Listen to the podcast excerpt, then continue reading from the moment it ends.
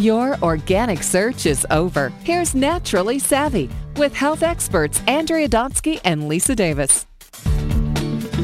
I'm Lisa Davis with Andrea Donsky. The other day I was Hello. bike riding.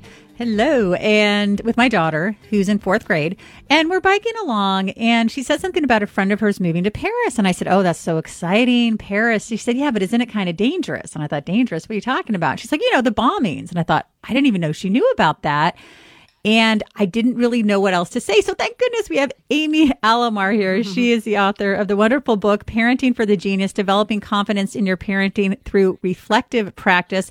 We're going to be talking all about how to help our kids and talk to them in troubled times because I have to say I was at a loss. Hello, Amy. Welcome to Naturally Savvy. Hi, thanks so much for having me. It's great to have you on. Do you hear stories like this? Because I was taken aback. I probably over shelter her because she's super, super sensitive.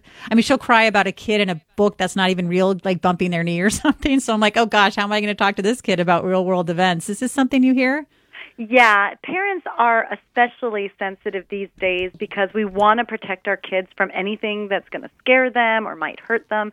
So we tend to kind of put on that helicopter and we want to protect them and shelter them. And it is important to expose them to news and to realities that they may face, but we want to do it in a careful way. We want to provide a lot of context and conversation around it so that they know that, you know, for the majority of the times they are safe and that, you know, our number one job is to keep them safe and healthy, and we're doing that. Um, but we also want to expose them to what's going on in the world.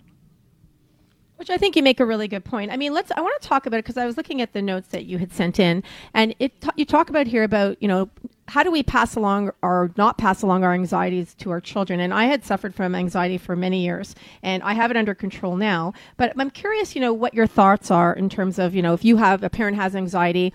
And then you see your child, you know, exhibiting certain symptoms of anxiety. Like, for example, my son not every day but sometimes late at night if he goes to bed too late he'll be you know worried about something. He'll be like well i can't turn off my brain. So how do we talk to our, ch- our kids or help our kids when it comes to those times?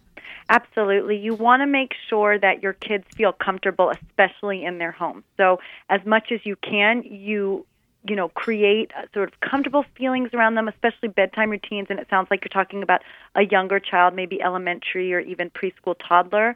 As they get a little bit older we want to make sure that we're giving them opportunities for independence without them feeling too compromised okay so you want to provide age appropriate opportunities for them so that they can experience some independence um, free from anxiety. Now, a little bit of anxiety is okay for them to feel, right? Um, that's what gets us through our days, right? A little bit of stress, some deadlines, that's what gets us through our jobs, through our parenting. So, anxiety isn't always the evil monster. If it's stopping them from sleeping, if it's preventing them from, you know, producing in school and from participating in social interactions, then you really want to address it. Um, and ways to do that are to seriously, you know, you hear this like face the fear, um, talking to them about the reality of it. What are they anxious about? And if it goes beyond your conversation, if you're not getting anywhere with that conversation and uh, minimal exposure to what they may be afraid of, then you may want to talk to your pediatrician about, you know, treating it more as a disorder than just a general fear or anxiety. But fear and anxiety in children is really natural and it's part of their development. You know, I'm really loving your book, Parenting for the Genius: Developing Confidence in Your par- in, in Your Parenting Through Reflective Practice. Talk to us about reflective practice. Oh, well, I'm glad you're enjoying it. so, reflective practice is very simple. It's learning from your mistakes and your success, um, and then doing something about it. So, you know, we often tell our kids, you should learn from your mistakes. Everybody makes mistakes, um, and we do as parents too, but we don't often do something about it. So, the reflection piece is really easy. Often at night, you might find with, you know, your spouse or your partner or your friends um, that you are doing the reflective piece. So, oh, this went really horribly today, or this went super great today. Um, but very seldom do we take the time to say, okay, if this went really badly today, what am I going to do tomorrow or the next time this opportunity arises to change that? And that's what reflective practice is. It's making a really concerted effort to address something. So, for example, if you find that dinner time conversations are rushed and there's a lot of complaining about maybe homework or whatever it is, and you're trying to get dinner finished and you want to be appreciated for putting it on the table and your kids are rushing off, and that's causing anxiety for you and your family, then you're going to say, all right, what led up to that and what can I change? Maybe I take out dinner on Wednesday nights because it's really hard and a struggle for me. Or maybe um, the kids help me out with dinner because they're not being gracious enough about what I'm doing. You know, whatever's leading up to that, you make a concerted effort to change the behavior and you see how it goes next time and you pay really close attention to what tweaks help and what tweaks don't help. And on the flip side, if something's going great, like, um, you know, got the kids off to school today, beds were made, laundry was done, you know, all things are lining up really well for me, what did you do that led up to that? And how do you recreate those positive moments in your life as well?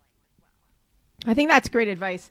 I love that you're saying, I mean, really the key is not wallowing in our guilt, but rather doing something about it. So being proactive. And I think that's really, that's a great nugget right there. All right, Amy, I have another question for you. I want to know, my son is approaching to be 13 and what is the right time to let him stay home, you know, to stay home and also even babysit the other kids? He keeps asking me to do it. I'm, I just haven't gone there yet. I'm just curious in your opinion, what's the right time to let our kids stay home alone, but also to babysit their siblings?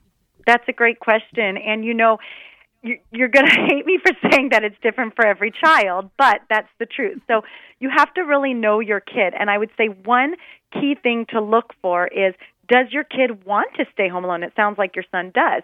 Um, and if that's the case, you want to seize that opportunity. So I know we get uncomfortable giving our kids independence, but one of the things you are doing, so I said your first and foremost job, right, is to keep your kids safe and healthy. Your second job is raising an independent adult with interpersonal skills, right, and who can take care of themselves.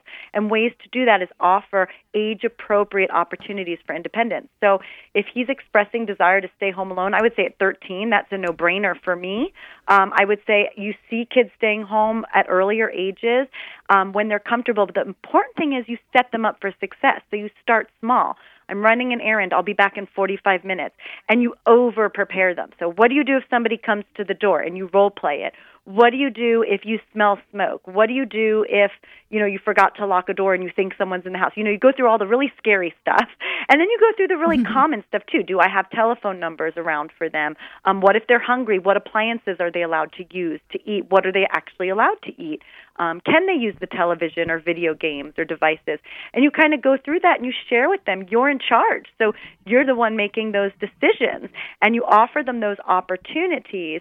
Um, and you do it in a very safe and easy way. And then when you really want to do it for the you know the big Saturday night out, they're ready. And the same thing goes for babysitting. You know, do they get along with their siblings? Are they able to take care of them? And you have them demonstrate that in small ways before you you know cut the cord. No, and I think that's great advice. I mean, especially nowadays, there's parenting, babysitting courses that kids can take that review it as well. And, and that was really more my hesitation is to wait till he takes the babysitting course until I decide that I want to leave him alone with his siblings. But I think, you know, I love that you said that having a checklist of all the things to go over with the, with your children before you actually leave the house. So great. Absolutely. I think that's great. All right. All right. Well, we only have time for one very short question, so uh, maybe 30 seconds or less.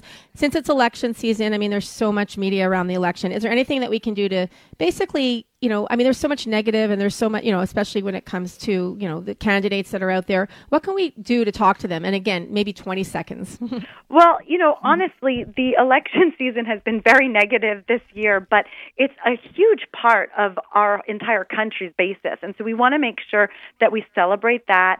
And, you know, we also speak very realistically those conversations I started talking about, you know, contextualizing and helping your kids understand it, but a real appreciation for our entire system, which is hugely important to our country. Well, and I think that's great advice. Well, thanks so much, Amy. You can visit Amy's website at amyalamar.com. I'm Andrea Donsky along with Lisa Davis. This is Naturally Savvy Radio on Radio MD. Like us on Facebook and follow us on Twitter at Your Radio MD and at Naturally Savvy.